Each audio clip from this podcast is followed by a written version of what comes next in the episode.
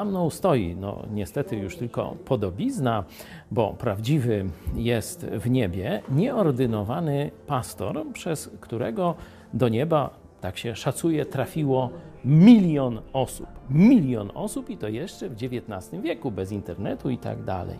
D.L. Moody. Jesteśmy w jego muzeum, a to muzeum jest w instytucie właśnie Moody Bible Institute.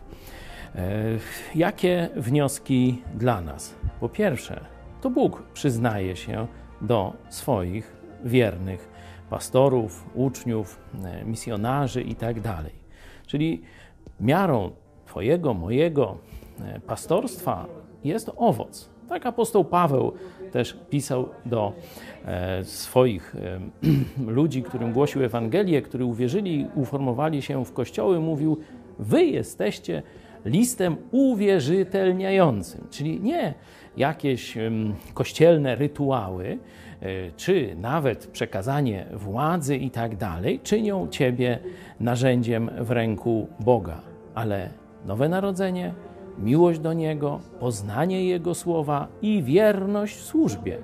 To są klucze i właśnie Diel Moody te klucze miał w swoim życiu i rzeczywiście wydał wspaniały owoc. Był człowiekiem bardzo skromnym.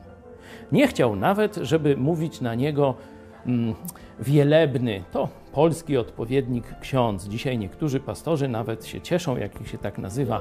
Ksiądz to troszeczkę ego łechcze. On mówił: Jestem zwykłym człowiekiem, twoim bratem, mów mi na ty, na pan, jakoś tak. Nie? Także wielki człowiek to znaczy skromny człowiek, bo on ma być wielki nie napuszony przed ludźmi, ale w oczach samego Boga. Bądź takim człowiekiem i też takimi ludźmi się otaczaj.